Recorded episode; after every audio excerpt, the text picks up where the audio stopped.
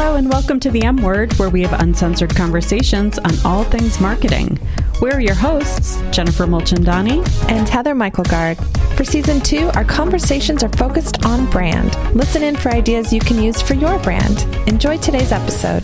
On today's episode, we are talking with JD Spain Sr., a retired combat veteran who served in the United States Marine Corps for more than 26 years and is a passionate community advocate focused on civil rights. JD is serving a second term as president of the NAACP Arlington. Under his leadership, the branch grew from a few hundred to over 1,000 members. Our conversation weaves topics of brand with personal intention, history, leadership, and being authentic. We can't wait to have JD back again to continue today's conversation. Enjoy. Hey, I'm so sorry our microphones today don't seem to be recording great. I apologize for the scratchy sound quality, but thank you for listening in. Welcome to The M Word, JD. Hey, how you doing? We're doing great. We're so glad you're here and on this rainy, yucky spring day. Reminds me of my days over in Belgium. Yeah, real gloomy. Where's the sun? But yeah, it's Arlington. We get all four seasons here. In a week. JD, we're so glad you're here. When you hear brand, what does that mean to you? So branding means authentic. Genuine, those two words kind of come to mind. I think we live in a time now where everyone's kind of reimagining their brand, but to me, branding means being authentic, being genuine, not changing, right? Who you are, what you stand for, that comes to mind. So how would you define your brand, JD? Oh, wow, that's a good one. That my brand is just, I tell this joke, like, and I hope who's ever listening to this will get a little chuckle. I'm original like Kentucky Fried Chicken. It's just, I'm a Southern gentleman, and I believe that, in Southern culture, like, it kind of is part of me, and I think with that comes a level of not only, like, respect and manners. It's just very calm, deliberate, but at the same time, fun. So my brand is somewhat like that Southern culture, that Southern vibe, that's me. So, well, that tells me kind of like what your motivation, maybe a little bit of your, maybe it speaks to your core mm-hmm. value. But how does that get expressed? If people are meeting you, sure. and how does that show up? So my brand shows up in many ways, in how I lead as a leader. Right, of the NAACP here in Arlington. Also, my time in the military, 26 years, I think I lead with a level of empathy, and I think you can correlate that directly to, my Southernness, right, and how I was raised. That's what people, when they come in contact with me, kind of say, hey, look, I'm direct, but at the same time, I'm understanding, I'm empathetic, and I contribute all of that to just my Southern roots.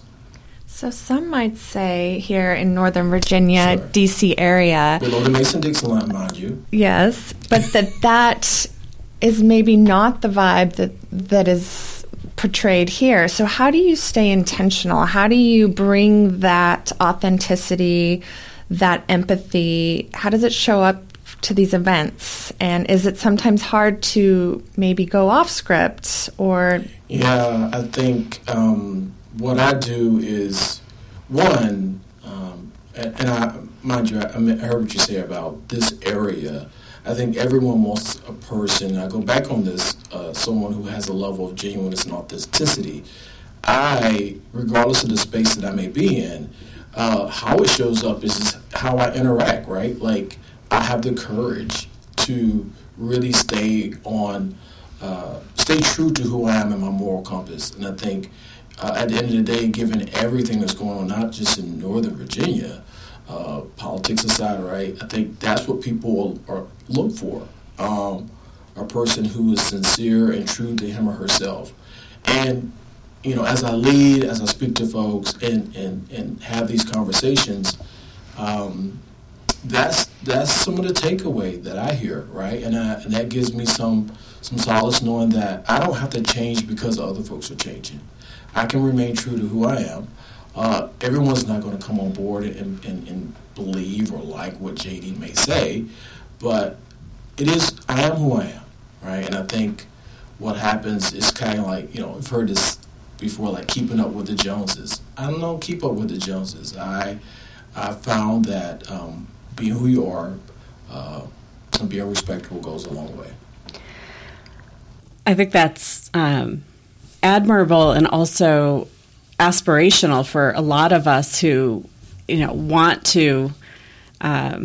You use the word empathy, and I'm going to bring it back around to what you just said. But in terms of being aspirational, is navigating real life and all of the. You know, you said politics aside, but we can't necessarily move aside politics. We live in the environment that we live in. So when I look at where you show up in the community and that empathy, how does it, you know, how intentional was it for you to start getting engaged in the organizations that you're engaged with, NAACP, right, and your own like civic leadership? Sure. Again, I think I'm like a piece of dough. I was, or clay. I was molded, and it took many years for me to come to a point to where I'm at as a leader, and even this level of engagement. I tell folks, you know, leadership is not anything you can just pick up on out of the book, in a book. But I've come almost full circle, and here in the community and in the NAACP, whereby you know, our mission and objectives, they've been around and remained the same since for 113 years. This is just a snapshot and moment in time where there's some challenges, and I won't go to politics aside. I understand the dynamics of politics in our community, and I also understand the role of media in politics, and I also understand misinformation, disinformation. So what I try to, you know, do in my conversations is kind of discern from all the inaccuracies and through my level of genuineness and people knowing who I am, gives just some factual-based conversation, right? Understanding, again, that people think differently and people have, you know, different perspectives and ideologies, I get that. But have respectable conversations. And again, this didn't just happen overnight for me. I feel strongly that I have to be, in order to hone in your credibility as a leader, you have to be in diverse spaces. You have to be in those spaces whereby, you know, here, whether that's in civic associations or county government or the schools or speaking with your neighbors at the playgrounds or in, you know, organizational programs like Leadership Center for Excellence. You have to be in those spaces so you can really ascertain and understand the views of others, right? Because I understand my view is not the only view. But, yeah, I get it. There's a lot of angst in America and in our community right now. And some will say that it's, in many ways, it's kind of dangerous, right? We've moved away from, in my opinion, you know, speaking about facts and then what are facts, you know, not alternative facts, right? That's not how I was brought up. And so that, again, that's who I am and where I'm at. So, JD, I'd love to talk about the NAACP. Mm-hmm. How would you describe their brand? Yeah. And is it where you think it should be, and what else could they do? Sure. So the NAACP, and I'll speak at the national level and move to the state and then maybe to the local.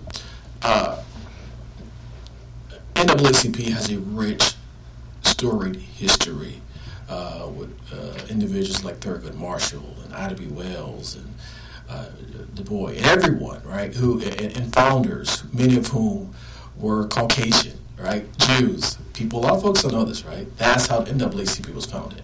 So our foundation, the very core, the very foundation of NAACP remains firm, remains solid today. And we have our principal objectives and mission.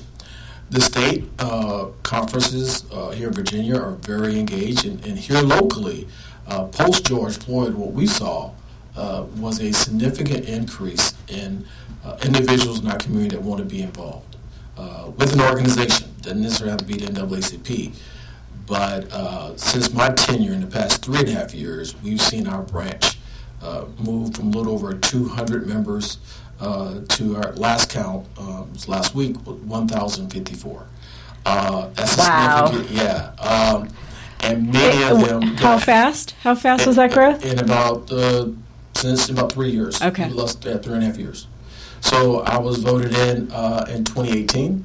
I started my term in January 1st of 2019, and then strategically, right, we brought the right people to the table based on unique skill sets and backgrounds, regardless of race, color, creed, and religion. And as a leader, I had these one-on-one conversations about one, learning the history of the NAACP and learning how you can be engaged. So you took individuals who were members and you just put them to work. And you let them work. So yeah, about a 300% increase in membership, and we remain actively engaged. And anyone who lives in Arlington probably has seen the NAACP involved in a myriad of issues, whether that's literacy in our school education system, whether that's the housing issues that happened here last year, and going back to post-George Floyd to a community discussion on police practices. And what someone told me a long time ago, not too long ago, I'm the impetus of the changing of the county logo and symbol, right? Where a few years ago I wrote an op-ed to the Washington Post, and I guess had to convince a lot of people as to why the old logo was not inclusive.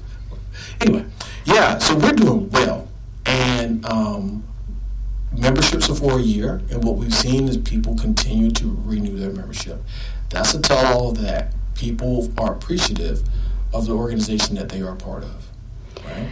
That's right. So with that growth and knowing that, when George Floyd's murder mm-hmm. happened and the community was seeking opportunity to find new engagement, mm-hmm. clearly you're keeping people, which is terrific. But did you find that there was any mismatch in terms of what the perception of the NAACP yeah. as a brand and what people's expectations of what that would deliver? Yeah. There's still this perception that the NAACP is for black folks mm-hmm. only. And I find myself even today having to convince a lot of my non-colored friends here that, hey, look, it's not just for colored people. That's quite shocking to me, but I can peel that string all the way back to history and how, history has been in so many ways, many aspects of it has been removed from education system. So, look, people, again, feel good about being part of the NAACP, and we challenge our members and we challenge our leadership to be thought leaders, right? And don't worry about the status quo, but look at the policies. Everything we do, it's not personality-driven in this case, it's policy-driven. And through that lens, that's how we're able to take on some of the most significant challenges in our community, because we're laser-focused, we're measured, and we're deliberate on the issues, and we have the resident, the SMEs, right, the experts in the room with the NAACP who are volunteering their time and giving us really good information and perspective and insight. So, yeah, I think we should pull the thread though because the NAACP as an organization mm-hmm. is it's not new; it's very mm-hmm. well established, as you've indicated. And if we're sitting here in 2022 and you're saying that general community members, people in your own circles, still think of it as an organization that is only for a certain segment of society. What does that say about the brand or the challenge the brand has? And, you know, from where you sit, you're leading a local organization that's growing. How do you how do you move it forward so that that isn't the perception? So I think I can't do but so much as it relates to informing individuals about the history of the NAACP and who's represented there. Look no further in Arlington, and we do a good job of broadcasting and sharing who our leaders are. You can see it for yourself, right? But there's also something else going on in Arlington, and has been in many communities, such as a dense area like Arlington, is that there's a lot of competing interests. There's not just the NAACP in Arlington, right? There's many other equivalent-like organizations that have similar interests where people have to devote their time to. And it's almost as though who has the loudest voice in the room, right? But back to the NAACP, we're able to stand through the test of time a lot, living just on our name alone, regardless of who's at the helm. NAACP, 9 times out of 10, is going to have a seat at the table. The issue is whoever's representing NAACP, can they articulate a message or issue that's relevant on behalf of our people? So, to answer your question, what can we do to ensure more people in our community really understand that the NAACP is an inclusive organization? It's a work in progress. But this conversation has been going on for decades. And you have the folks out there, I believe, who just don't want to believe. That's why it was very important when I took over the NAACP, because heretofore, what you saw at the NAACP leadership was not a microcosm of our community. So I thought it was very important that when we bring in our new leadership team, that we were, in fact, and we project, right, what our community looks like. And that's what we do here. And our entire leadership team, people of all races, genders, are on our leadership team. And that's how you begin to build trust and, and credibility, because the individuals that are in leadership aren't just people, like we used to say down in South Carolina, people that just fell off the turnip truck. They've been around the block a little bit, and they have credentials. So if you don't believe it, I encourage folks to come and join. And we are continuing to do that. We're seeing folks come in every week who are questioning, hey, what can I do to be part of this? And strategically, we have to be mindful about the type of engagement we have. Years ago, the NAACP was all about marching in streets, holding up picket signs. We have to work smarter, not harder. You don't have to go out into inclement weather to get your point across or to change policy. It's a tactic. It's a strategy. One, you got to know people, right? You got to understand the issues. And then in our case, you got to figure out whether there's factors that discriminate in many cases against groups of people. Now, I'm a former federal investigator, so I think I can figure that out a little bit. But then again, you get a consensus. And then you shape your message and you take on you have persuasive conversations. That's exactly what I wanted to ask you about, because, you said a few minutes ago that you, as a local organization right here, building, you said you're building thought leaders, like your members, you're training them. So from a marketing and branding perspective, we often talk about communications training and building the message and getting your ambassadors, your members, to be on message. So how tactical is that? Is that more organic in the nature of your work, or is there we're having our quarterly messaging meeting? So, great question. So, NAACP national and our state level does have training from time to time about basic leadership and different types of civic engagement, how to engage. But I consider those very baseline events and trainings. Here at Arlington, I feel it's incumbent upon all of us, more especially me. It's almost like train the trainer. Mm-hmm. As a leader, I have a unique skill set. Does me no good if I keep it all to myself. So what it requires is some intentionality on my part to have to train some of their leaders, and that training comes in many forms. Hey, come with me to a meeting. Watch how I engage. Let's talk about it afterwards. And then the next time around, we're going to put you in the spotlight and let you do it. Then we're going to talk afterwards. And we're going to measure and see how effective what the receptiveness is from your engagement.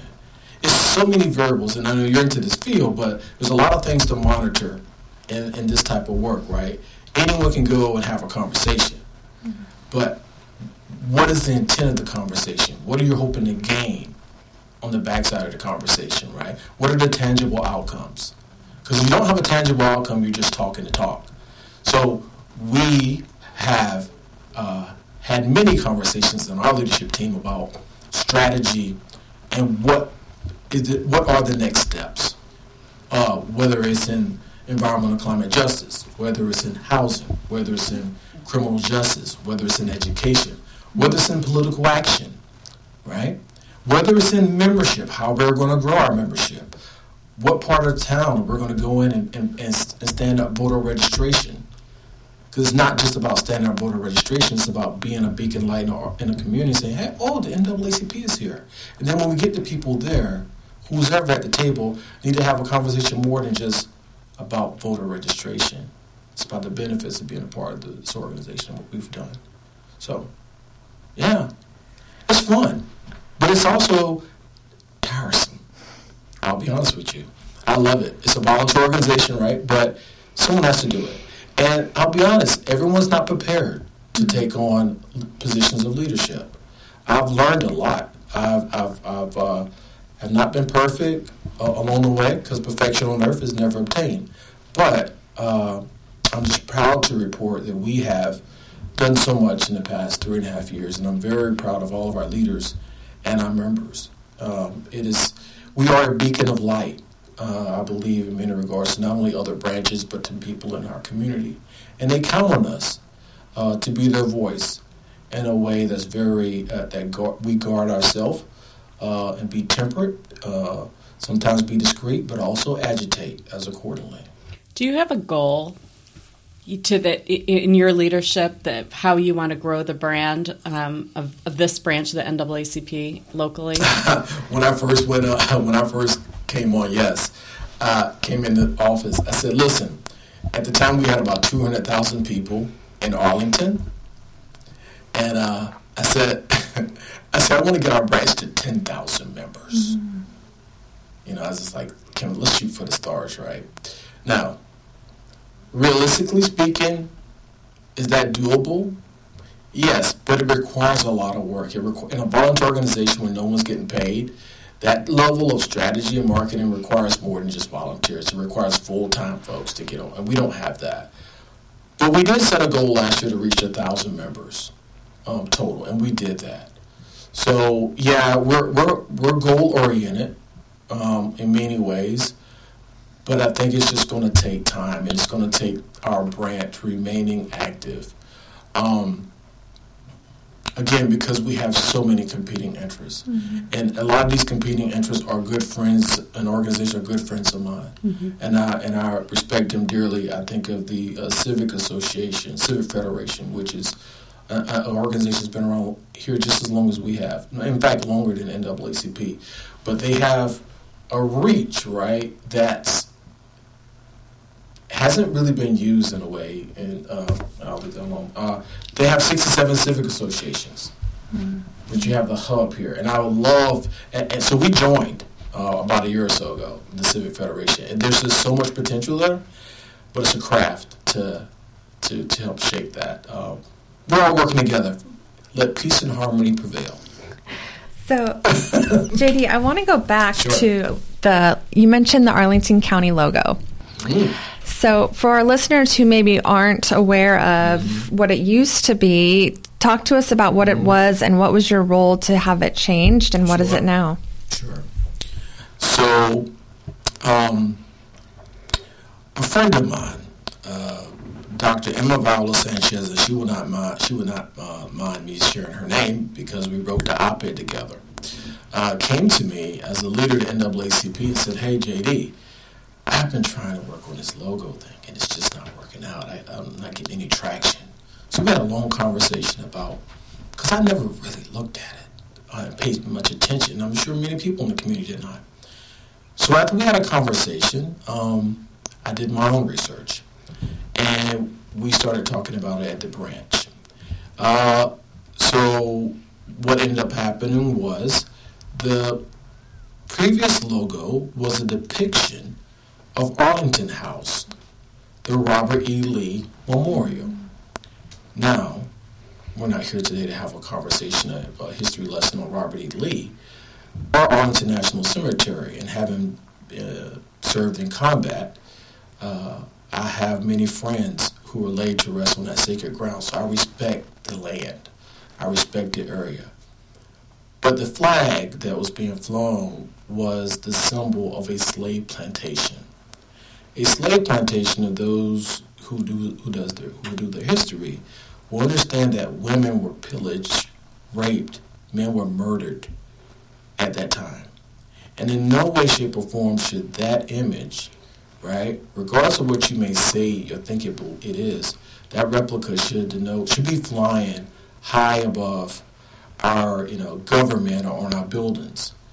And it took some time to kind of convince folks in a persuasive way, and we brought in some experts, from Rutgers University to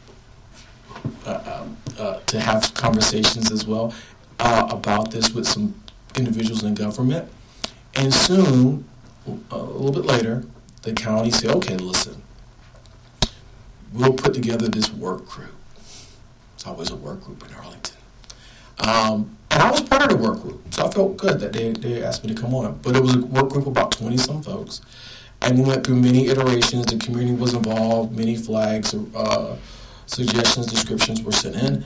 And, end of the day, a new symbol was selected. And as I drove over here, actually, earlier, I was in a part of Green Valley. I saw our Arlington government vehicle that had the new logo on the side, and it makes me feel good knowing that our community was willing to change, and this had nothing to do with Julius or the NAACP. People listened, people understood, and the votes at the end of the day, people who voted for the symbol, ultimately the county board unanimously. It says that change can happen. And even though it was just a symbol, and like I said in the Washington Post article a few years ago, symbols matter, just like words matter, right? So the county has moved forward in that regard, and I think we're better off. Now, if someone wants to change it in 25, 30 years to something else, okay, but what was reflected before it was not reflective of the community that we live in. And I think, again, once you start learning the history of what happened, that's when it chills you, right? And so we have done a lot, and that was a branch and a community effort. No one was left behind in that. Now there was some disagreement. With folks in the community, but that's okay. You're going to have that in a community of nearly 250,000 people. You're going to have disagreement. But again, we had a very convincing argument that no one could negate. I think we could do a whole episode, and I'd love to have you back with some other folks who were part of that, so we can talk about the rebrand, because, yes, there's passions on all sides around how not the need to do it, although there's probably disagreement there too, but how it played out and where we netted out. So put a pin in that, because we can have an hour discussion. Well, yeah. So a good friend of mine. So let's do it soon, because I think I'll just say we'll talk later. But let's do it soon. Time is of the essence to have that conversation. But there are some individuals we may be even able to bring in the professor from Rutgers University to call in, and we have a really good conversation about not just the symbol of the previous flag, but there's other issues. We could talk about monuments and pillars. Mm-hmm. The name of our county. Which was, I know, that question was asked of us. Yeah. What do you think about changing Arlington County? Oh, wow. What do you think about changing Wakefield High School? So you have to draw the line somewhere, and you have to crawl before you walk. Mm-hmm. I don't think, the community should resemble and have some rich history, but there's also a place for statues and monuments. It's called museums.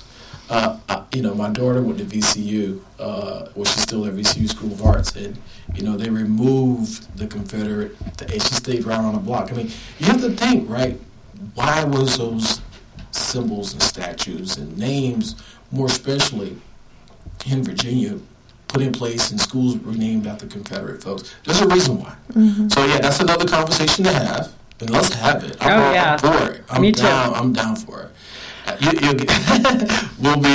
That's a big good one. And I might learn something along the way. So, JD, you've been in Arlington a while. You're very well connected. I'm curious, what are some of your favorite local brands? Who's doing a good job? So, let me tell you, and don't take this because I know I'm over here. I'm going to tell you who's doing really good now. Kim Klinger and Columbia Pipe Partnership. I see where that's headed, and I think your team perhaps may have worked on that, or someone but I've seen them evolve over the past year and a half, 2 years.